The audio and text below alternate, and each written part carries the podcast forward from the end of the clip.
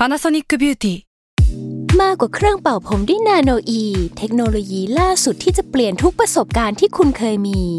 นาโนอีมอยส์เจอร์พลัสเพิ่มความชุ่มชื้นให้เส้นผมหลังใช้งานมากขึ้นถึง 18 เท่า พร้อมชะลอการเฟดของสีผมสำหรับคนชอบทำสีผม ดูแลความชุ่มชื้นทั้งเส้นผม หนังศีรษะและผิวคุณ Panasonic NA0J มีเทคโนโลยีนาโนอีที่ care only you This episode is brought to you by Shopify. Whether you're selling a little or a lot, Shopify helps you do your thing, however you cha-ching. From the launch your online shop stage, all the way to the we just hit a million orders stage. No matter what stage you're in, Shopify's there to help you grow. Sign up for a $1 per month trial period at shopify.com slash special offer, all lowercase. That's shopify.com slash special offer. Salmon Podcast มัน สด อร่อย ทฤษฎีสมคบคิดเรื่องลึกลับ สัตว์ประหลาดฆาตกรรม ความลี้ลับที่หาสาเหตุไม่ได้ เรื่องเล่าจากเคสจริงที่น่ากลัวกว่า fiction สวัสดีครับ ผมยชญ์ บรรพพงศ์ผมธัญวัฒน์อิพภูดม นี่คือรายการ Untitled Case สวัสดีครับ สวัสดีครับ ยินดีต้อนรับเข้าสู่รายการ Untitled Case episode ที่ 21 ครับผม ซึ่งวันเนี้ยถ้าใครสังเกตจากชื่อตอนเนาะอ่ามันน่าจะมาในธีม Untitled Case Mission ใช่แล้วซึ่งคนที่สงสัย ก็ไม่ต้องแปลกใจเพราะเราก็สงสัยเหมือนกัน มาทำไมวันปกตินะเออ ทำไมไม่มาวันเสาร์วะ คือ Untitled Case Mission เนี่ยมันเรียกว่า ตอนพิเศษละตอนกัน พิเศษของ Untitled Case แล้วกันคือครับเราจะขยับขยายเรื่องราวใช่เคสลี้ลับลึกลับอ่า ให้มากขึ้นเราอยาก ใช่ เราเล่าเรื่องที่มันแปลกทั่วโลกได้ครอบคลุมมากขึ้นแล้วกัน แล้วซึ่งก็ตอนอะ mission เนี่ย มันมันจะไม่ได้มาทุกสัปดาห์ ใช่ มันจะมาอาทิตย์เว้นอาทิตย์ หรืออาจจะไม่มาต้องมานะ คือวันไหนเนี่ยเราก็ตอบให้ไม่ได้เว้ยพี่เพราะว่าสุดท้ายแล้วเนี่ยพี่โจที่เป็น station director เนี่ยอ่าเขาก็จะเอาไปสุ่มลงเว้ยพี่เออคือมันก็จะเป็นตอนพิเศษที่มาอาทิตย์เว้นอาทิตย์ และลงวันไหนที่ไม่ใช่วันเสาร์ก็เป็นเรื่องลี้ลับไปใช่ภารกิจพี่พี่ภารกิจครับภารกิจสำหรับพี่ธัญมันคืออะไรสำหรับผมอะมันคือ เริ่มต้นตั้งแต่แม่ฝากให้ไปซื้อของในตลาด ฝากให้ไปซื้อหัวไชเท้าในซูเปอร์มาร์เก็ตอ่าอันเนี้ยก็ถือเป็น mission สำหรับผมแล้วนะเพราะมันยากเหรอ เพราะมันสำหรับตอนเด็กๆอะเรายากเลยเว้ยพี่เราไม่รู้ด้วยซ้ำหัวไชเท้าแม่งหน้าตาเป็นยังไงอะเออใช่ใช่ไหมเออแล้วการที่จะไปหยิบหัวไชเท้าไปจ่ายที่แคชเชียร์เนี่ยสำหรับเด็กตัวเล็ก ๆ คนหนึ่งเนี่ยอาจจะเป็นเรื่องที่ท้าทายขนาดที่เรียกว่าภารกิจได้แล้วก็ได้นะเว้ยพี่ เออเราสำหรับเราเราคิดว่า mission ของเรามันยากที่การตื่นนอนอะในขณะที่พี่ธัญพูดอย่างนี้พี่ธัญเขาก็ทำหน้าตาสร้อยเศร้าไปด้วยนะครับเนี่ย ตื่นยังไงให้แบบไม่ไม่ไปกดนาฬิกาปลุกอะสนุกไม่ไม่สนุกแต่นี่ก็เป็นเออมิชชั่นนะแต่ความจริงแล้วอะโลกของเรามันก็มี mission อีกเยอะแยะอ่าใช่มากมายใช่ใช่ที่เป็นเรื่องใหญ่เรื่องลี้ลับอืมเรื่องอะไรกันการเอาตัวรอดเออการหนีเราสามารถเล่าค้นได้หมดหาเลยเออ มันใหญ่มากเลยนะ ตั้งแต่แบบว่าไปดวงจันทร์ไปอ่าหรือว่าจะไปทำรถรุ่นใหม่เออหรือว่าจะมีโปรเจกต์สร้างหลุมดำอะไรในอนาคตเอออัอันนี้ก็เป็น mission ในนั้นหมดเลยหรือว่า mission แบบหนึ่งที่เราชอบมากคือการไปตามหาเออเออเออตามหาเออคนหายตามหาพวกความรัก เดี๋ยวครับอ้าวตามหาพวกขุมทรัพย์อะเออเออเออเออที่มันอินเดียนาหมืโจนเออเป็ Indiana Jones อะไรเงี้ยเออมันก็มี mission แบบนี้เยอะเหมือนกันอืม ก็ตอนพิเศษมันจะมาเป็นประมาณนี้เนาะนะฮะครับก็เดี๋ยวเดี๋ยวหลังจากฟังตอนแรกของเราเนี่ย ก็น่าจะ get กันมากขึ้นนั่นแหละว่าภารกิจที่เราหมายถึงมันคืออะไรเนาะอ่าครับก็ week นี้เป็นของเราเริ่มก่อนนะครับ ของเราเนี่ยมันเป็นพูดว่าเป็น mission ก็ได้ อืมแล้วก็เป็นภารกิจที่เป็นในเชิงเอาชีวิตรอดอะอืมเอาตัวรอดจากเหตุการณ์สำคัญเนี่ยนะครับ ของเรามันเป็นเหตุการณ์ที่เกี่ยวกับการฆ่าล้างเผ่าพันธุ์เว้ย โอ้โห mission ก็ยังไม่ไม่ไม่หลีเรื่องเรื่องน่ากลัวนะพี่ มันมันไม่น่ากลัวขนาดนั้น มั้งนะ โอเค ไอเหตุการณ์นี้มันเป็นเหตุการณ์ฆ่าล้างเผ่าพันธุ์ที่เราคิดว่าเป็นเหตุการณ์ที่น่ากลัวแล้วก็โหดร้ายมากที่สุดครั้งหนึ่งที่โลกเราเคยมีอะครับอืมมันคือการฆ่าล้างเผ่าพันธุ์ที่ประเทศละวันดาอ่าที่เป็นการต่อสู้การฆ่ากันระหว่างชนเผ่า กลุ่มหนึ่งกับอีกกลุ่มหนึ่งแล้วก็มีคนเสียชีวิตไปหลายแสนคนโอ้โหประมาณนี้นะโอ้โหเราอธิบายคร่าวๆก่อนนะครับว่าเหตุฆ่าล้างเผ่าพันธุ์ที่เราจะเล่าเนี่ย มันเกิดขึ้นในประเทศละวันดาครับ มันเกิดขึ้นในช่วงประมาณปีหนึ่งเก้าเก้าสามหลังจากนั้นไม่ต้นมาครับ คือมันเริ่มปะทุเริ่มเก้าสามแล้วมันรุนแรงมาก ๆ ในประมาณปีเก้าสี่ ก่อนหน้าเนี้ครับประเทศรวันด้าเนี่ยมันก็เป็นประเทศที่มีเขาเรียกว่ามีเผ่าพันธุ์ มีชาติพันธุ์อยู่สองชาติพันธุ์ใหญ่ๆอะจริงอาจจะไม่ใหญ่หรอกมันมีทั้งกลุ่ม ชนกลุ่มใหญ่กับชนกลุ่มน้อยแล้วกันเนาะอืมกลุ่มใหญ่เนี่ยเขาคือกลุ่มที่เรียกว่าเป็นฮูตูฮูโตครับฮูตูเนี่ยครองเปอร์เซ็นต์ประชากรในรวันด้า85เปอร์เซ็นต์โอ้ก็เรียกได้ว่าเป็นคนส่วนใหญ่เนาะเออ ส่วนคนส่วนน้อยเนี่ย เรียกว่าทุตซี่อ่าฮะชนเผ่าทุตซี่ โฮโต ฮูตูกับทุตซี่กับทุตซี่ครับ แต่ว่าที่บอกว่าเป็นชนเผ่าที่ไม่เหมือนกันน่ะ แต่เขาก็อยู่ด้วยกันได้นะอือฮึคือก็มีการแต่งงานการมีการคบค้าสมาคมการพูดภาษาเดียวกันนับถือศาสนาคริสต์เหมือนกันอืมแต่ว่าพอปัญหาทางการเมืองมันเกิดขึ้นในประเทศอะครับ มันเริ่มทำให้คนสองกลุ่มเนี่ย เริ่มขัดแย้งกันอะในปีหนึ่งเก้าห้าเก้าครับ มันมีกลุ่มการเมืองที่เป็นทหารของทางฝั่งฮูตูนะอืม เขาได้พยายามโค่นล้มราชวงศ์ที่ปกครองอะซึ่งเป็นชาวทุตซี่ลงแล้วก็ทำทำให้สำเร็จอ่าทำให้ชาวทุตซี่ในช่วงนั้นน่ะ กลุ่มประมาณหลายแสนคนเนี่ยก็ต้องอพยพไปอยู่ประเทศอื่น เพื่อหนีเหตุการณ์ของวุ่นวายครับ เหตุการณ์นั้นมันทำให้อำนาจในประเทศอะมันอยู่ที่กลุ่มฮูตูมากขึ้นครับเนาะส่วนกลุ่มทุตซี่ที่หนีออกไปได้ครับ เขาก็ ไปรวมตัวกันหลายคนนะไปรวมตัวกัน เป็นกองกำลังที่ชื่อว่า Rwandan Patriotic Front หรือเรียกสั้นๆว่า RPF อ่าฮะไอ้ RPF เนี่ย เป็นกลุ่มที่ติดอาวุธอะอืมค่อนข้างจะสุดโต่งไปทางหนึงหน่อยอือฮึแล้วก็ต้องการจะล้างแค้นอะมคือต้องการโค่นล้มรัฐบาลของชาวฮูตูให้ได้อ่าฮะมีความแค้นเป็นตัวขับเคลื่อน อ่าอ่าประมาณนั้นครับ ทั้งสองกลุ่มนี้ก็สู้กันมาเรื่อยๆเว้ย แล้วมันก็ดูเหมือนจะจบลงนะ เพราะว่า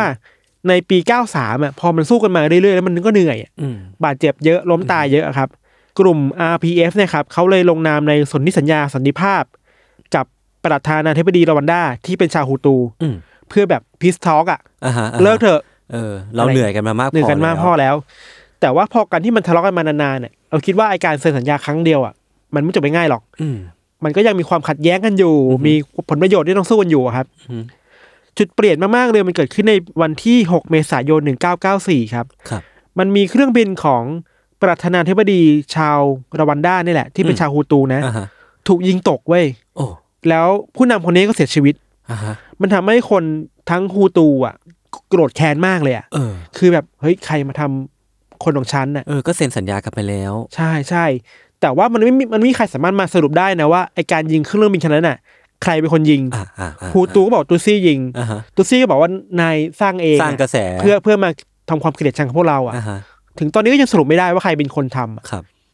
ถึงอย่างนั้นนะครับ พอมีผู้นำเสียชีวิตอะ กลุ่มฮูตูที่สุดโต่งอะเขาก็เริ่มปลุกระดมผู้คนเว้ยอืมคือในรวันด้ามันจะมีกลุ่มกองกำลังติดอาวุธอยู่แล้วอะ เขาปลุกระดมผู้คนน่ะให้สร้างความเกลียดชังกับชาวตุซี่มากขึ้นน่ะอืมแล้วโทษว่าชาวทุซี่คือ ต้นเหตุของปัญหาทุกอย่างในประเทศนี้อะอืมยากจนเหรอเอาพวกนี้มาทำไงอืมเชื้อโรคเหรอพวกนี้มาทำไงอืมในช่วงที่มันรุนแรงมากๆอะมีการใช้วิทยุอะอ่าฮะกระจายเสียงอะ โทษว่าพวกทุซี่เนี่ยคือแมลงสาบอะโอ้โห แล้วเราต้องกวาดล้างแมลงสาบพวกนี้ออกจากบ้านของเราให้ได้โอ้อะโห มันรุนแรงนะ มันเป็นถ้อยคำที่ มันดีเฮมันนายมันเออ ทำให้คนไม่เป็นคนแล้วอะ อ่าฮะเมื่อไม่ได้มองกันว่าคนเป็นคนอะ มันก็พร้อมจะฆ่าได้แล้วอะ เออเออมันน่ากลัวตรงนี้แหละครับ ในภาพของสำนักข่าวหลาย ๆ แห่งเนี่ยเราจะเห็นว่าตามถนนน่ะ อืมทั่วไปแบบชาวบ้านสมมติเราไปต่างจังหวัดนะ ชาวบ้านถือมีดออกมาหาโอ้กันโหนะมีดมาเชเต้อะมีดาบใหญ่ๆอะชาวบ้านทั้งสองสองสองเผ่าเลยปะ สมมติจะเป็นฮูตูส่วนมากจะเป็นฮูตูที่ไปไล่ล่า ใช่ใช่ใช่อืมหรือว่าบางครั้งนะครับ เพราะว่าในประเทศรวันด้ามันมีการระบุเผ่าไว้ในบัตรประชาชนน่ะอืมชาวฮูตูที่เป็นสายสุดโต่งนะเราเชื่อว่ามันมีคนที่เป็นสายกลางสันติอ่าแต่สายสุดโต่งอะตั้งด่านเองอะตรวจเช็คบัตรตรวจเช็คบัตรว่าคุณเป็นทูซี่หรือเปล่า ถ้าเป็นทูซี่ตายเลยอะโอ้โหตายเลยเหรอเออคือแบบ ถ้าไม่ถูกจับอะ ก็เอามีดมาเชเต้นั้นน่ะฟันฟันจนเสียชีวิตตรงริมถนนน่ะ น่ากลัว มันมันล่ากันแบบเนี้ยหือเราเราพักไว้แบบนี้ก่อน ครับ อันนี้คือภาพภาพรวมๆของเหตุการณ์นี้นะอ่าฮความเป็นไป ความเป็นไป เรื่องที่เราจะเล่าต่อเนี่ยมันเป็นเรื่องของผู้ชายคนหนึ่งครับ เป็นชาวทุตซี่อืมเขาชื่อว่าคุณชอนหลุยมาซิมพาก้าครับ ครับ คุณชอนก็เป็นชาวบ้านทั่วไป เป็นชาวทุตซี่ ตอนนั้นที่เกิดเหตุการณ์เขาอายุแค่สิบเจ็ดปีอะอืมกำลังเรียนหนังสือแล้วมีความฝันว่าอยากเป็นพยาบาล อืมอยากช่วยชีวิตคนอืมอะไรเงี้ยครับ ในปีที่ประธานาธิบดีเรามาน่าเสียชีวิตอะคุณชอนเขาก็ยังเป็นวัยรุ่นอย่างอยู่อย่างที่เราบอกครับ เขาบอกว่าตอนที่รู้ข่าวว่าผู้นำตายอะเขาประเมินว่ามันไม่น่าส่งผลมาถึงบ้านเขาหรอก เพราะบ้านเขาอยู่ต่างจังหวัดอะอืมเกือบเกือบแต่ชายแดนอะอืมคิดว่าปัญหาคงอยู่แค่เมืองหลวงอะอืมเดี๋ยวก็จบความวุ่นวายมันก็น่าจะเซ็นทรัลอยู่ที่เมืองหลวงเนอะเออน่าจะมัไม่แก้ปัญหากันได้ตรงนั้นนะเออไม่น่ากระจายตัวมาทั่วประเทศนะครับอืม แต่ว่าทุกอย่างมันก็ไม่ได้เป็นแบบที่คุณชอนคิดเลยเว้ยอืมเขาเริ่มเห็นสัญญาณว่า แค่ไม่กี่วันหลังจากที่ผู้นำเสียชีวิตนะครับ เพื่อนบ้านของเขาอะที่เป็นชาวทุตซี่เหมือนกันน่ะเขาเป็นครูนะคนเนี้ยอ่าฮะถูกคนกลุ่มหนึ่งบุกเข้าไปขโมยอะปล้นสะดมอะอ่าฮะแล้วก็ฆ่าคนนั้นอะคาบ้านเลยอะน่าสงสารอะเออแล้วอาวุธคือมีดมาเชเต้อะเออเขาชอบใช้มีดกันเนาะเราคิดว่ามันคงเป็นมีดที่ใช้พวกล่าสัตว์อ่าใช้พวกฟันหรือว่าทำอะไรกับการทำอาหารอยู่แล้วอะอืม ตัดไม้ไม่รู้นะ แค่หนึ่งวันหลังจากนั้นนะเว้ยเพื่อนบ้านในชุมชนเดียวกันอีกอะก็ถูกฆ่าอีกแล้วอะอืมคราวนี้ก็เป็นครูเหมือนกัน แล้วก็หนักกว่าเดิมคือว่าครอบครัวของครูคนนั้นน่ะก็ถูกฆ่าไปด้วยอืมในบ้านสองคนแล้วอะครับอืมตอนนั้นน่ะ คุณชอนก็มีเพื่อนบ้านคนหนึ่ง เป็นชาวฮูตูนะแล้วเป็นชาวฮูตูที่ค่อนข้างจะเป็นเพื่อนกันน่ะเออคือมาแนะนำด้วยมิตรภาพอ่าฮะด้วยความหวังดีว่าเฮ้ยนายระวังนะ นายอาจจะเป็นรายต่อไปอะอืมอืมอืมคนคุณชอนเนี่ยก็เลยเอาครอบครัวเขาว่าหนีจากบ้านเว้ยเริ่ม mission ในการหนีแหละหนีหนีจากบ้านไปพักค้างคืนอยู่ที่บ้านเพื่อนที่เป็นชาวฮูตูด้วยกันอะ คือเขาเป็นทุตซีใช่ป่ะเราไปมีเพื่อนที่เป็นฮูตูอะก็เอาเอาครอบครัวเป็นอยู่ในบ้านของฮูตูอืมเพื่อที่จะปกป้องตัวเองอะ จะได้รอดพ้นสายตาพวกติดอาวุธหน่อยอะไรเงี้ยคืนนั้นก็ผ่านไปได้ด้วยดีเว้ย แต่พอตอนเช้าเขากลับไปที่บ้านตัวเองอะเพื่อดูว่าเกิดอะไรขึ้นน่ะอืมบ้านของเขาไม่เหลืออะไรเลยอะอืมเคยถูกขโมยจริง ๆ อะ แล้วแปลว่าถ้าเขาอยู่ที่บ้านอะเขาก็น่าจะโดนฆ่าเหมือนกันอะเออแปลว่าเขารอดมาแล้วในครั้งแรกอะเชี่ยไม่รู้จะรู้รู้สึกยังไงเลยอะพี่แบบว่ามันมันดูอันตรายน่ากลัวไปหมดอะมันเป็นความรุนแรงที่ไม่รู้ว่าใครทำอะเป็นออทางการก็ได้เป็นชาวบ้านด้วยกันเองก็ได้ครับเออเพราะมันเกลียดกันขนาดนั้นแล้วอะ หลังจากนั้นนะครับเขาก็เริ่มคิดแบบจริงจังแล้วเว้ยว่า มันมิชชั่นเนี่ยมันต้องทำไม่ได้ว่ะ มันต้องมันต้องหนีให้ได้อะ อยู่ในนี้ไม่ได้แล้วอะอืมแต่ว่าจะไปถึงชายแดนจริงๆอะมันก็อีกไกลครับอืมเขาเลยไปเจอสถานที่หนึ่งที่น่าจะเป็นที่พึ่งพิงได้มันคือโบสถ์เว้ยอ่าเพราะเขาเป็นชาวคริสต์เราคิดว่าโบสถ์น่าจะเป็น safe zone อือฮึของสงครามอะอืมคือไม่ว่ามึงจะเกลียดกันยังไง มึงไม่ควรไปทำอะไรที่โบสถ์ปะวะเอออย่างอย่างน้อย อย่างที่พี่ธันบอกมาคือ ชาวรวันดาเนี่ยเขาก็นับถือศาสนาคริสต์อืมด้วยกันทั้งหมด ไม่ว่าอืมจะเป็นชนเผ่าอะไรเนาะอืม ตอนที่คุณชอนเปิดประตูเข้าไปในโบสถ์แห่งนั้นน่ะ ภาพมันน่ากลัวมากเลยนะ เพราะว่าข้างในมันเต็มไปด้วยคนลี้ภัยที่มาอยู่ก่อนทางเราเยอะมากเลยเว้ยอืมแล้วบรรยากาศภายในโบสถ์มันเต็มไปด้วยเสียงคนที่ร้องไห้อะอืมร้องไห้ด้วยความเจ็บปวด ร้องไห้ที่เสียชีวิตที่มีคนเสียชีวิตไปครับอืมคุณชอนบอกได้ว่ามันมีภาพที่เพิ่งเห็นเลยว่ามีคนเดินเข้ามาแล้วเพิ่งถูกฟันมาเป็นแผลเต็มตัวอืมคือหนีมาเอาตัวรอดมาเพื่อมาพึ่งโบสถ์อะอ่าฮะ ในระหว่างที่อยู่ในโบสถ์นะครับ คุณชอนก็ค่อนข้างจะสับสนด้วยเพราะว่าลังเลอะอยู่จะอยู่ที่นี่มันก็ไม่รู้จะเซฟแค่ไหนอืมหรือจะหนีไปอะ ก็ไม่รู้ว่าระหว่างทางที่หนีอะจะถูกจับระหว่างทางหรือเปล่าอะแล้วไม่รู้จะหนีไปไหนด้วยซ้ำอะเออเออมันมีในในจังหวัดนั้นเนยมันมีคนที่มาแนะนำเขาด้วยนะเว้ยว่า ถ้าจะหนีอะควรจะหนีข้ามแม่น้ำอืมไปประเทศคองโกคองโกอยู่ใกล้ๆกับรวันดาครับ แต่ว่ามันก็ยากอีกอะก็อย่างอ่าที่เราบอกก็ไม่รู้ว่า ถ้าจะหนีไปจริง ๆ แล้วอะมันจะรอดไปไหมนะเออ จะไปเจอด่านที่ไหน จะไปเจอคนดักไว้ที่ไหนหรือเปล่าอะ ผมว่ามันต้องมีคนดักแน่นอนอะ อืมแล้วสภาพมันวุ่นวายมากในประเทศตอนนั้นนะครับ ในแค่ไม่กี่ชั่วโมงต่อมาครับยศโบสถ์แห่งนี้มันก็เริ่มเปิดต้อนรับคนที่หนีมาเรื่อยๆแล้วอะอืม นอกจากชาวทูซี่เองแล้วอะ ก็มีชาวฮูตูที่หนีมาด้วยเว้ยเออเพราะอะไรอะ บางคนมันเป็นคนสายกลางอะคนที่รับสภาพ ประเทศตัวเองตอนนั้นไม่ไหวแล้วคนที่บางทีก็อยากจะช่วยเหลือชาวทูซี่อะอ่าฮะแล้วพอเข้าไปช่วยเหลือปุ๊บอะก็สุแปะป้ายว่าไอเนี่ยคือคนทรยศอะอืมมันมันแบ่งข้างกันชัดเจนมากครับครับ นอกจากมีคนที่อพยพเข้ามาในโบสถ์มากขึ้นมากขึ้นเนาะไม่กี่วันหลังจากนั้นเนี่ยเขาก็สังเกตได้ว่า มันเริ่มมีคนที่เป็นกองกำลังอะอืมเริ่มมาประจำการที่หน้าโบสถ์แล้วเว้ยอืมมากขึ้นทีละคนสองคนทีละกลุ่มสองกลุ่มครับ แล้วก็มาในสภาพที่พร้อมจะโจมตีเข้ามา ติดอาวุธ ติดอาวุธ มีอ่าฮะปืนมีมีดคือแบบจะเอาอะอ่าฮะสิ่งที่คนในโบสถ์เขาพยายามทำเพื่อเอาตัวรอดนะคือว่าตั้งกำแพงมนุษย์ขึ้นมา คือแบ่งเลเยอร์ของคนน่ะอืมเอาคนที่แข็งแรงมาอยู่ข้างหน้าก่อน เพื่อไปปกป้องคนคนที่เอาเด็กๆนแไว้ด้านหลังอะไรเงี้ยช่วยๆเด็กๆไว้ก่อนอะไรเงี้ยครับอืมขณะเดียวกันน่ะ เราคิดว่ามันก็เป็นภาพไม่น่าเศร้าเว้ยระหว่างที่คุณชอนเขาเป็นแดวหน้าในการเข้าไปแบบเป็นกำแพงมนุษย์อะ มีเด็กผู้หญิงอะ เอาก้อนหินมาให้เขาอะเขาบอกว่า เนี่ย เอาไว้ป้องกันตัวเองนะอืม คือขนาดเด็กก็ยังรู้ว่าอยู่ในสัญญาณที่เออไม่ชีวิตดีแล้วมันอะ ไม่ดีแล้วอะโอ้ยโคตรเศร้าเลย โหดหูอะคุณชอนกับพวกเขาอะสามารถป้องกันบทได้ไว้ประมาณสี่วัน อืมสุดท้ายแล้วก็ไม่ไหวว่ะ อืมเพราะว่าสถานการณ์มันเริ่มดุเดือดมากขึ้นนะครับ แล้วก็กองกำลังของฝั่งที่อยู่ตรงข้างหน้าโบสถ์ข้างๆโบสถ์อะ มันเริ่มไม่ใช่แค่ทหารแล้วอะมันเริ่มมีชาวบ้านอะเออ ชาวบ้านหูตู ชาวบ้านฮูตูทั่วไปอะมามาเสริมกำลังอะอ่าฮะถือดิถือมีดมา เอาปืนมา เอาอาวุธมา แล้วสิ่งที่มันน่าช็อกมากเลยก็คือว่า ในกลุ่มชาวบ้านนั้นน่ะ มันมีเพื่อนของคุณชอนน่ะอืมที่แนะนำว่าเขาควรหนีอะเออ มาอยู่ด้วยเว้ย เฮ้ย จริงเหรอ เออ คือคนนี้คนนี้มาแนะนำว่าเออเออคุณจะเป็นรายต่อไปนะ มันอยู่บ้านเราสิโอ้โหคนนั้นน่ะมันอยู่ที่กองกำลังนี้ด้วยอะเขาเราคิดว่ามองได้หลายแบบ เขาเป็นกองกำลังอยู่แล้วหรือเปล่า แล้วหลอก แล้วแล้วถูกบังคับให้มาอ่าอ่าฮะหรืออีกแง่หนึ่งคือ มันถูกล้างสมองมาเรื่อยๆอะค่อยๆเปลี่ยนเขาค่อยเปลี่ยนอ่านะฮะว่า เออต้องฆ่าชาวทุซี่อะครับอืมแต่การเห็นเพื่อนตัวเองอะ อยู่ตรงหน้าแล้วติดโอ้อาวุธอะมันภาพที่น่ากลัวมากเลยนะน่าจะทำร้ายจิตใจ เออมันน่าเศร้านะ นอกจากนั้นนะครับ มันจะมีชาวบ้านที่เริ่มส่งเสียงกลด่ากันอะอืมด่าคนในโบสถ์ด่า แกเป็นนู่นนี่นั่นอะไรเงี้ยความความตึงเครียดในโบสถ์มันก็เริ่มมากขึ้นเรื่อยๆครับ อืมเราเข้าใจว่าสถานการณ์ตอนนั้นมันก็เริ่มวุ่นวายเว้ยแล้วก็กลุ่มติดอาวุธก็เริ่มโจมตีแล้วอะเริ่มยิงปืนเข้ามา เริ่มทำอะไรมากขึ้น คุณชอนเขาเล่าให้ในฟังนะว่า เขาเห็นภาพที่เพื่อนตัวเองอะข้างๆอะ ถูกระเบิดปาใส่อะแล้วร่างกายของเพื่อนอะก็กระจายเป็นชิ้นๆอะอืมต่อหน้าต่อตา ต่อหน้าต่อตา คิดดูสินอกจากเห็นเพื่อน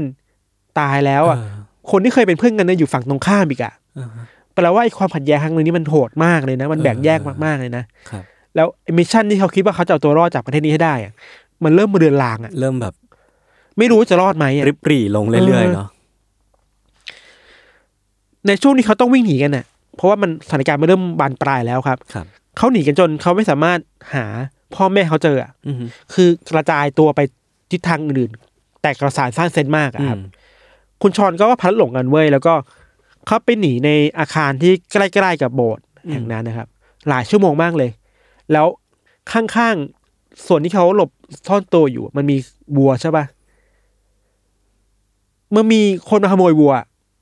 ไม่รู้ว่าขโมยไปทำอะไรอะอืมแต่ว่าเหมือนว่าจะเดินเข้ามาใกล้ๆอะ สุดท้ายก็เดินกลับไปเว้ยอ้าวเพราะมันหนังมากเลยอะอ่าฮะคือ จะถึงตัวแล้วอะ อีกนิดนี่คงถึงแล้วแหละ แต่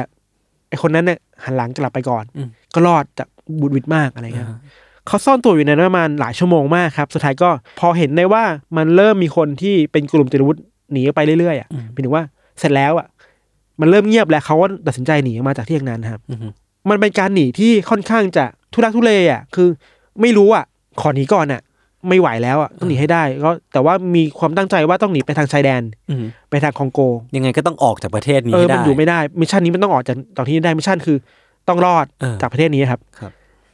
พอรู้ตัวอีกทีอะคนที่หนีมาเพราะเราเขาอะเหลือแค่สิบสองคนเท่านั้นเองอะเอ้ยจากตอนแรกกี่คนอะเกือบร้อยคนอะโอ้โหในโบสถ์นะในโบสถ์นะ โอ้โห ก็ค่อยๆหายไประหว่างทางเออนี่ยอาจจะระหว่างทางที่ว่าวุ่นวายพคลัรับดหลงกันหรือว่า ด้วยเออ ถูกฆ่าด้วยเราคิดว่านะอันนี้เราไม่กล้าฟันธงพอเหลือแค่สิบสองคนน่ะ พวกเขาปรึกษากันว่า จะต้องว่ายน้ำข้ามประเทศอะอืมคือมันมีแม่น้ำที่กั้นระหว่างคองโกกับรวันด้าอยู่ ครับ เขาต้องไปที่แม่น้ำแห่งนั้นน่ะ เพื่อว่ายเพื่อว่ายข้ามข้ามไปสิบสองคนนะ เออ แม่น้ำที่พวกเขาไปหยุดอยู่ครับ มันค่อนข้างใหญ่มากอะกว้างกว้างอะอ่าฮะเราคิดว่าถ้าจะเทียบภาพเหรออะสมมติอาจจะไม่ใกล้เคียงแต่ว่า เห็นภาพคือ แม่น้ำเจ้าพระยาอ่าฮะสมมุติว่ายศต้องว่ายน้ำข้ามแม่น้ำเจ้าพระยาให้ได้อะเฮ้ยมันยากมากเลยนะเว้ยมันมันถึงต้องมีเรือข้ามฟากมันยากมากนะเออสิบสองคนนั้นก็ตัดสินใจว่ายน้ำเพื่อเอาตัวรอด อืม ก็ว่ายกันไปเรื่อยๆครับไอ้ระหว่างเนี้ยมันเริ่มมีคนที่ไม่ไหวอะอืมคือว่ายว่ายไปแล้วจมหายไปดื้อๆเลยอะอืมคือหายไปเลยอะอืมหายไปลงลงไปข้างล่างใต้น้ำไปเลยครับ อืม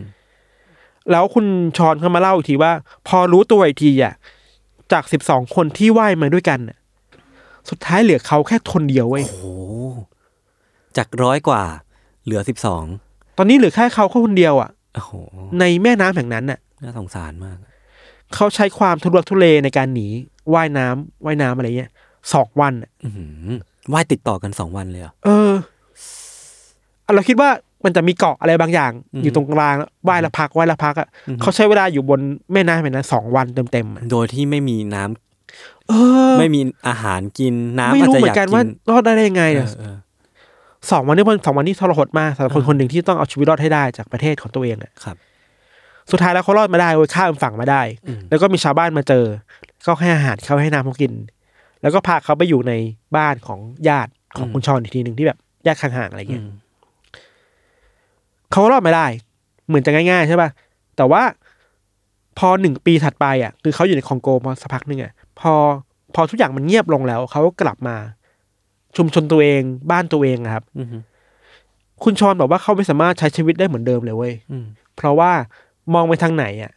เขาเจอแต่คนที่ไม่รู้จักอะ อืมคือคนรู้จักอะ ตายหมดเลยตายหมดแล้วอะ มันเปลี่ยนชาวบ้านหมดเลย สภาพแวดล้อมเปลี่ยนหมดเลยอะเออไปโรงเรียนก็เรียนด้วยความเจ็บปวดอะครับ คือเพื่อนที่เคยอยู่ก็ไม่รู้หายไปไหนแล้วอะไรเงี้ยครับ แล้วจากครอบครัวที่ค่อนข้างจะใหญ่หลายสิบคนน่ะ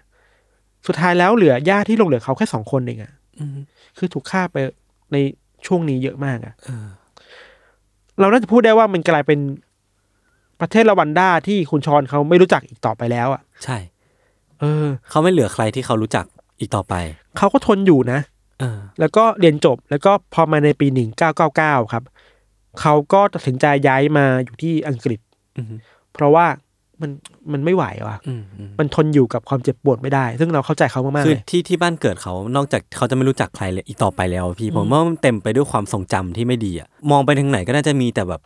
ภาพจำที่มันจะชัดขึ้นมา เราคิดว่าภาพที่โบสถ์อะน่ากลัวมากเลยอะโอ้โหตอนที่ต้องหนีออกมาแล้วคือ มีเพื่อนที่เป็นคนรู้จักกันน่ะเออออยู่ฝั่งตรงข้ามอะ แล้วเพื่อนที่มันรู้จักกันน่ะโดนระเบิดพิ่งโดนระเบิดอะแล้วมิชชั่นในการ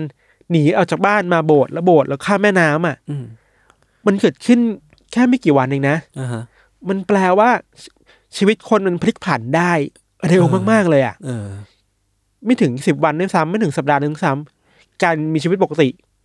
กลายเป็นคนที่ต้องรีภัยระหกระเหินเล่าระเหินน่ะโหมันเส้นชีวิตคนน่ะ มันไม่รู้เกิดอะไรขึ้นได้บ้างอะอ่าฮะอันนี้คือสุดแล้วแหละใช่เราคิดว่าใช่ใช่ส่วนนี้ใช่คนจะใช่เจอแล้วแหละขนาดเขาอยู่บ้านนอกเนาะพี่เออชีวิตคนในเมืองหลวงนี่ไม่รู้เปลี่ยนไปยังไงบ้างอะ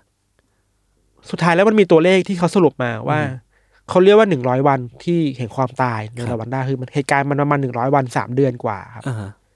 หนึ่งร้อยวันนั้นน่ะ มีคนเสียชีวิตทั้งหมดแปดแสนคนน่ะโอ้โหแปดแสนเกือบล้าน ใช่ร้อยวันนี่คือไม่ถึงสามสามเดือนเองนะใช่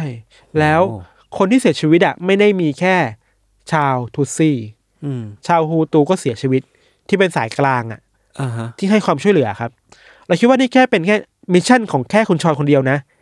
ยังมีคนอีกหลายคนที่ต้องหนีเอาชีวิตต้องมี mission หเมืนีเอาชีวิตรอดแบบนี้แล้วอ่าฮะไม่รอดอะ มันมีเรื่องเล็กๆนี่คือว่า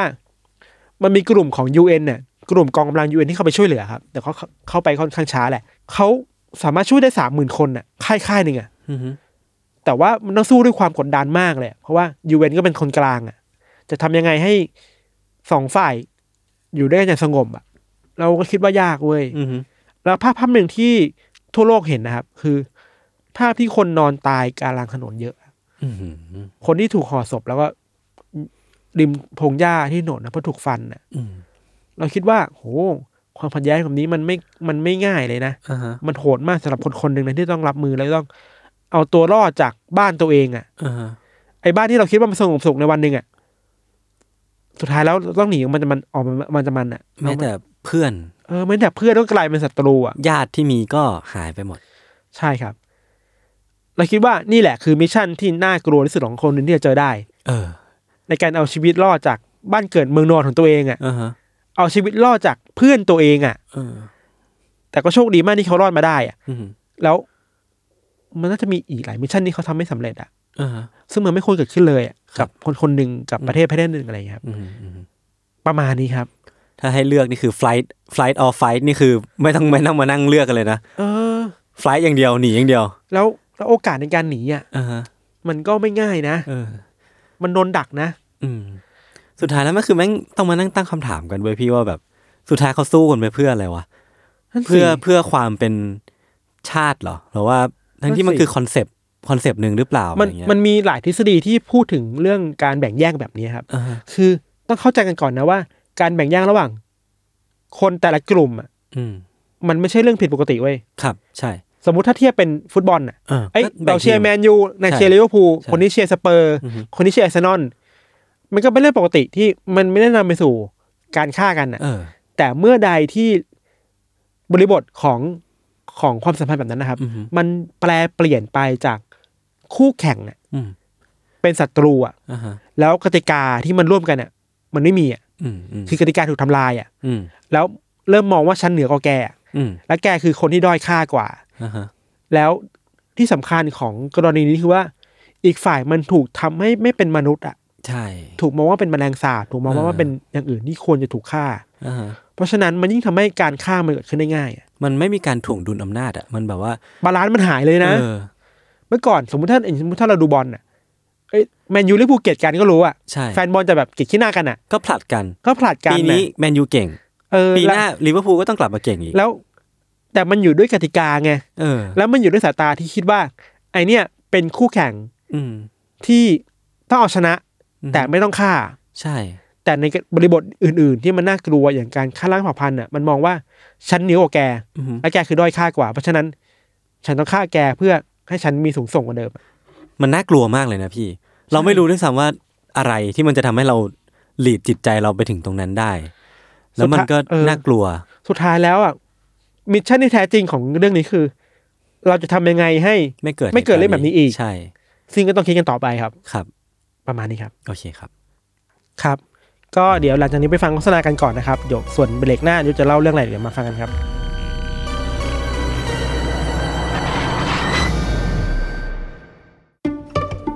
สวัสดีครับคุณผู้ฟัง พวกเรา Salmon Podcast อยากชวนคุณไปฟังรายการใหม่ในซีซั่น2 ของพวกเรานะครับ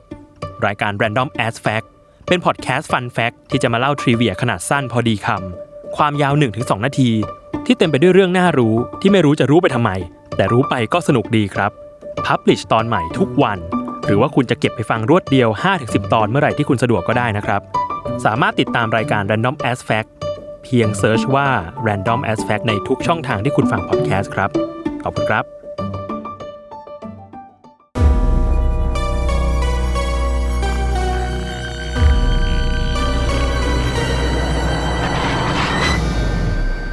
อเคครับ กลับมาอยู่กันในเบรกที่ 2 ของ u n d e r t a l Case เนาะหลังจากไปรับฟังสปอตโฆษณามากัน ครับ ซึ่งเอาตรงๆเนี่ยผมก็ยังไม่รู้ว่ามันเปิดอะไรไปนะ ก็เป็นเรื่องลี้ลับกันไปครับ คือเรื่องของผมเนี่ยมันจะต่างจากเรื่องของพี่ทันอืมประมาณหนึ่งเลยแหละอืมคือพี่ทันเนี่ยจะเล่าในภาพกว้างเนาะในแง่ของมิชชั่น การหลบหนีออกจากประเทศที่มันอืมมีสงครามกลางเมือง หรือว่ามีการฆ่าล้างเผ่าพันธุ์ครับแต่แล้วผมแม่งจะเป็นแค่ เรื่อง mission ของคนกลุ่มเล็ก ๆ กลุ่มหนึ่งเท่านั้นแหละ ประมาณสองสามคนครับครับผม เริ่มเล่าอะไรกันเนาะมันมีชายคนหนึ่งเว้ยพี่ ชื่อว่าเฟลิสเบอร์นุซีเขาเกิดเมื่อปี 1910 เกิดที่ออสเตรีย พ่อเป็นอิตาลีแล้วก็แม่เป็นชาวออสเตรียนนะครับ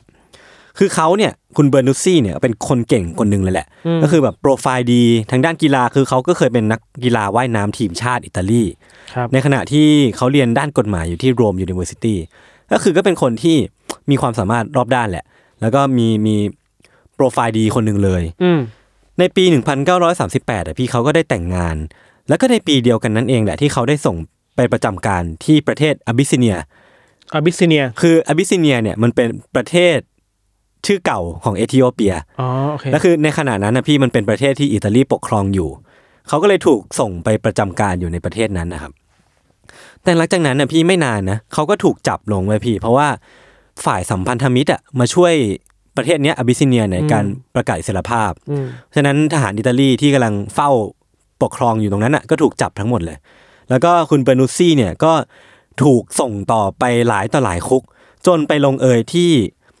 ค่ายนันยุกิอยู่ที่ประเทศเคนยา อยู่ตรงตีนเขา Mount Kenya เลย เป็นไม่เป็นค่ายและคุกเหรอ ใช่ มันเป็นค่ายและคุกอ่าคือมันเป็นเป็นแคมป์อะเขาเรียกว่าแคมป์อะอ่าพี่อ่าอ่าแบบที่กักกันอะไรใช่ปะที่กักกันโอเคแคมป์เป็นแคมป์เบอร์สามร้อยห้าสิบสี่ถ้าจำไม่ผิดนะครับโอ้แปลว่ามันมีแคมป์เยอะมากเลยออเยอะมาก เยอะมาก แล้วคือที่ที่คุกนั้นนะพี่ มันจะแตกต่างจากภาพจำคุก เราเหมือนกันนะ คือ นักโทษชาวอิตาลีอะพี่อ่าที่อยู่ในค่ายนั้นน่ะ คือเขาอะถูกดูแลอย่างดีมากเลยนะแบบว่าไม่ได้รับการทรมานหรือว่าไม่ได้รับการกักกันอย่างขนาดนั้นอะอ่าคือมันก็มีแบบอยู่ในสภาพความเป็นอยู่ที่ค่อนข้างใช้ได้เลยอะมีอาหารกินมีที่อยู่มีที่ซุกหัวนอนแบบสบาย ไม่ได้ถูกทานุนกรรมเออไม่ได้ถูแค่กแค่เอามาทำร้ายกักกันไว้ที่นี่เฉยๆอะอ่าออ่าอเข้าใจได้ ดังนั้นน่ะ ข้อเสียหลักๆ ของไอ้ค่ายเนี้ย มันคือความน่าเบื่อเว้ยสบายเกินไปเออมันสบายเกินไปจนแบบนักโทษไม่มีอะไรทำอะอ่าจนไม่แบบไม่ว่าตื่นเต้นเออจนต้องหาวิธีต่อสู้กับความเบื่อกันเอาเองอะแบบว่าหาเรื่องคุยกันหรือว่าโอเคดูดบุหรี่อะไรเงี้ยอ่านี่คือมันอ่ามันอ่าเป็นค่ายที่ชิลมากๆเลยเว้ยอ่าอ่ามีอยู่วันหนึ่ง ขณะที่เบอร์นูซี่เนี่ยเขากำลังต่อสู้กับความเบื่ออย่างสุดสุดแรงกล้านะเขาก็นั่งมองออกไปนอกหน้าต่าง ในขณะที่วันนั้นมันเป็นวันที่ฝนตก ฝนมันกำลังเริ่มหยุดลงแล้ว เมฆที่เคยเป็นเมฆครึ้มดำอะมันก็เริ่มเริ่มค่อยๆแหวกออกอืมคือพอมันแหวกออกอะ มันก็ทำให้คุณเบอร์นูซี่อะเหลือบไปเห็นปลายเขาของเมาส์เคนยามันเหมือนว่ามันเป็นทัศนียภาพที่ค่อนข้างสวยงาม แล้วมันเปลี่ยนเป็นอะไรบางอย่างอะ ที่มันมากระตุก ความคิดของคุณเบอร์นูซี่อะกระตุกความน่าเบื่อที่มีอยู่ เออ ให้เขาตัดสินใจทันทีเลยว่าเขาจะต้องแหกคุกออกจากนี่ให้ได้อะโอเคคือผมก็ไม่เข้าใจความ abstract ของความคิดเขาเหมือนกันนะเออเอออาจจะขอสีสันในชีวิตหน่อยนะเออคือแบบว่าโอ้โหมันสวยงามเหลือเกินว่าข้างนอกอะเออกูต้องออกจากที่นี่ได้แล้วแหละอิสรภาพที่รอเออรออยู่ใช่ นั่นแหละพี่พอจุดประกายความคิดแล้วอะเขาก็เริ่มต้นทันทีเลยเว้ยคือหลังจากนั้นนะคุณเบอร์นุซี่เขาก็เป็นเจ้าของไอเดียแหกคุกเนาะ แล้วอ่าเขาก็ไปชักชวนเพื่อนร่วมขบวนการเพิ่มอีกสองคน คนแรกคือชื่อคุณบาเลตโตคือคนเนี้ยเป็นหมอจากเจนัวาประเทศอิตาลี อีกคนหนึ่งชื่อบัตซอตตี้เป็นนักธุรกิจจากทัสคานีคือประเทศอิตาลีเหมือนกัน คือทั้งสองอะก็แบบเบื่อชิบหายแล้วเหมือนกัน เบื่อแบบไม่มีอะไรทำแล้วอะก็เลยคิดว่าเอ้ยเอาด้วยเว้ยไม่ไม่ปฏิเสธอะไรเลย แล้วก็แบบทั้งสามคนเนี่ยก็เริ่มที่จะวางแผนกัน ว่าแบบการจะออกจากคุกเนี้ยมันจะต้องทำยังไงบ้างวะไอ้ค่ายกักกันเนี่ยพี่มันมันชิลมากก็จริงนะ แต่ว่ามันก็เป็นมีมีการป้องกันมีการเขาเรียกว่าอะไรวะตั้งประการที่ค่อนข้างหนาแน่นเหมือนกันนะมีก็คือแบบมาตรการที่ป้องกันที่รัดกุมแหละเออไม่ได้ออกได้ง่ายๆอะนั่นแสดงว่าเขาต้องเตรียมของเยอะมากอืม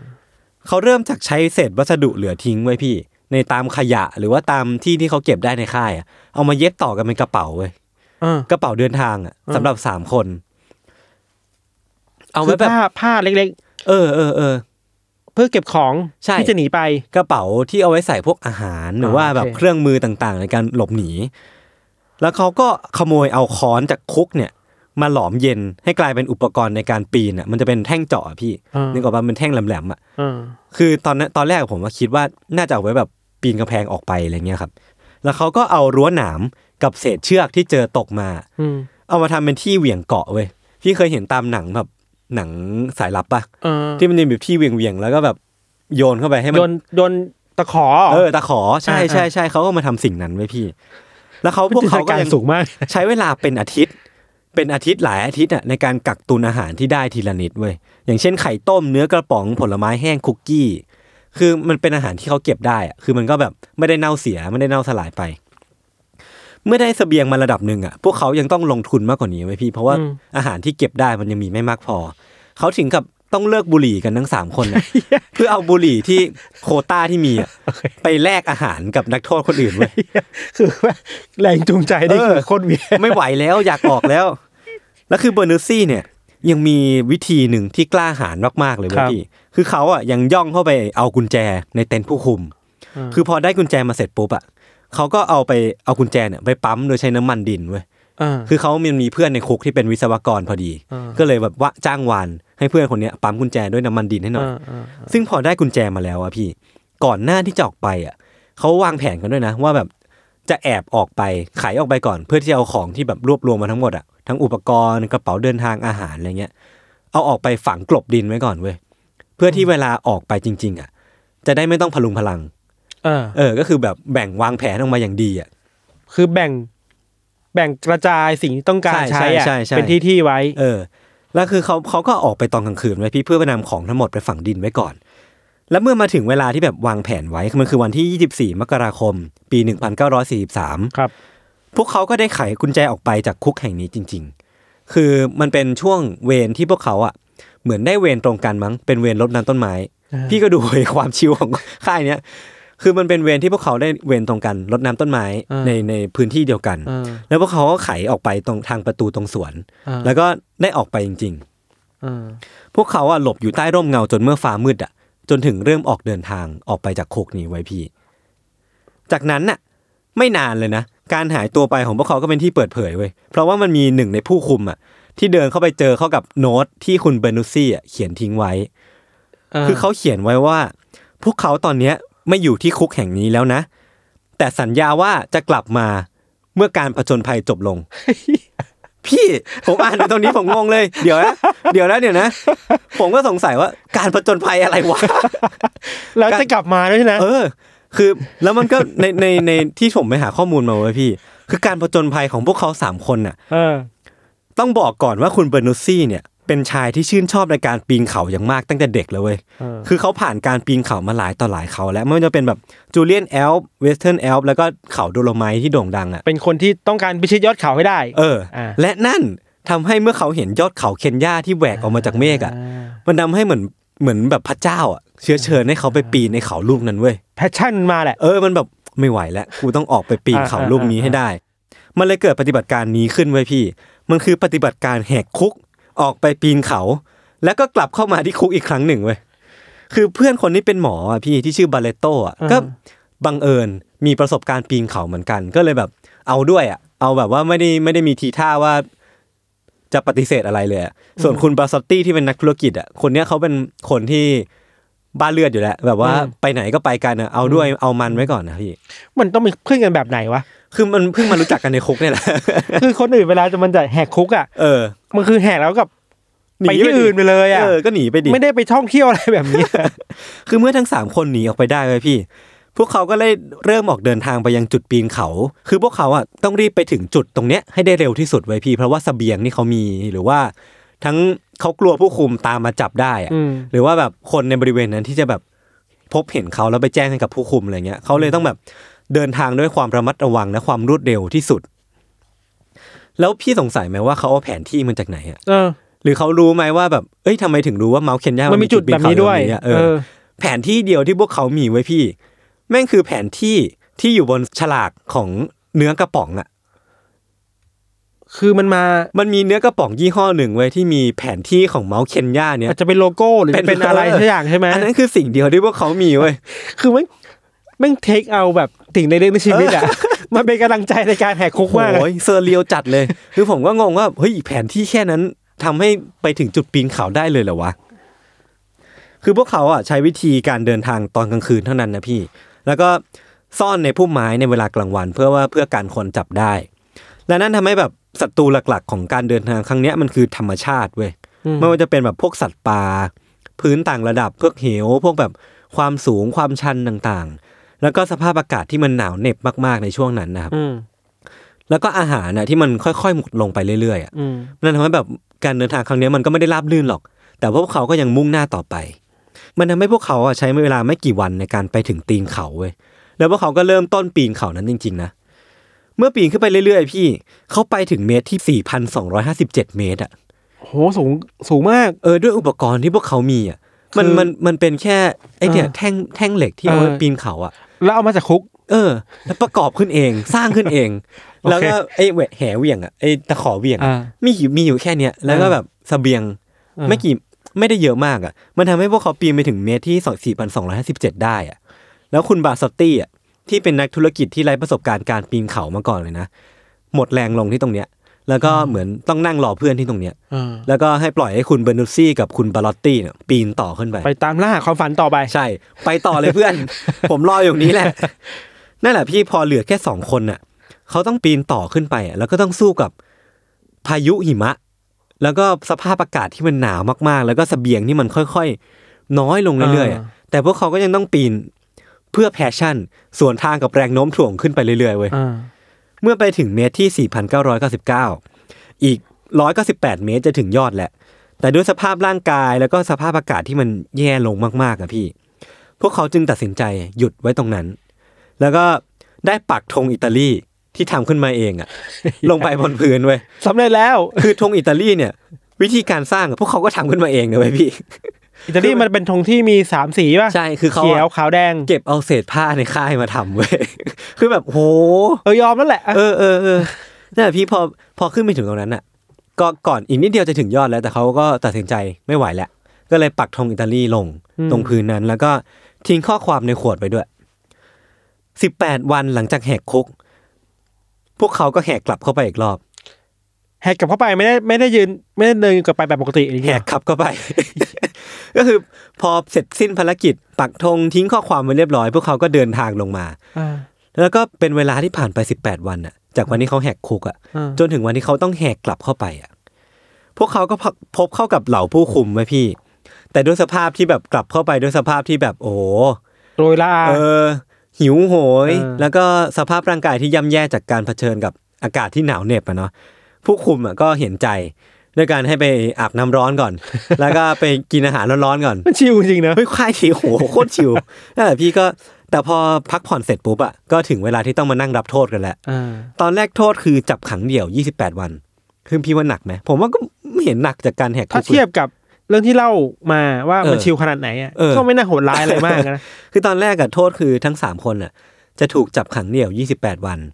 แต่ว่าผู้คุมอะเห็นความตั้งใจและก็การที่กลับมาที่คุกด้วยเจตนาตัวเองอะอ่าแล้วก็เหมือนแบบยอมรับอะอ่าชื่นชมใน passion ของไอ้สามคนเนี้ยอ่าอ่าก็เลยลดโทษให้เหลือแค่7วันเท่านั้นแหละคือแทนที่คือแทนที่จะให้เออโทษมากขึ้นทำไม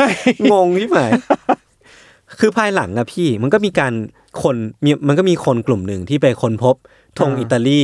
ที่คุณเบอร์นูซี่อะปักไว้จริงอ่าๆแล้วก็มีข้อความในขวดอะที่ ทิ้งไว้ตรงนั้นจริงๆอะอ่าเป็นหลักฐานว่าทั้งสามคนเนี้ยปีนไปถึงตรงนั้นจริงอ่าๆด้วยเสบียงที่น้อยเน็ต แล้วก็อุปกรณ์ที่แบบสร้างขึ้นมาเองอะอ่าคือมันเป็น DIY แหละเออมันเป็นนิมิตหมายใหม่มากในการปีนเขาแล้วนะพี่ที่ว่าแบบโอ้โหอากาศก็หนาวโคตรแล้วก็อุปกรณ์ก็ไม่มีไปถึงตรงนั้นได้ยังไงก็ไม่รู้ passion ล้วนๆเลยโอเค คือพี่ผมต้องบอกงี้คือ Mount Kenya เนี่ย หรือภูเขาเคนยาเนี่ย มันเป็นยอดเขาที่สูงที่สุด เป็นอันดับสองของแอฟริกาเลยนะเว้ยพี่อ่าแล้วพวกเขาปีนเกือบสุดอะด้วยอุปกรณ์แค่นี้นะ เออ คือคือก็ยอมรับนะ หลังจากนั้นประมาณ3ปีไว้ยพี่ คุณเบอร์นูซี่อะก็ได้ถูกปล่อยตัวแล้วก็กลับมาที่อิตาลีครับ แล้วเขาก็เขียนหนังสือที่เล่าเรื่องนี้แหละ คือหนังสือเนี่ยชื่อว่า No Picnic on Mount Kenya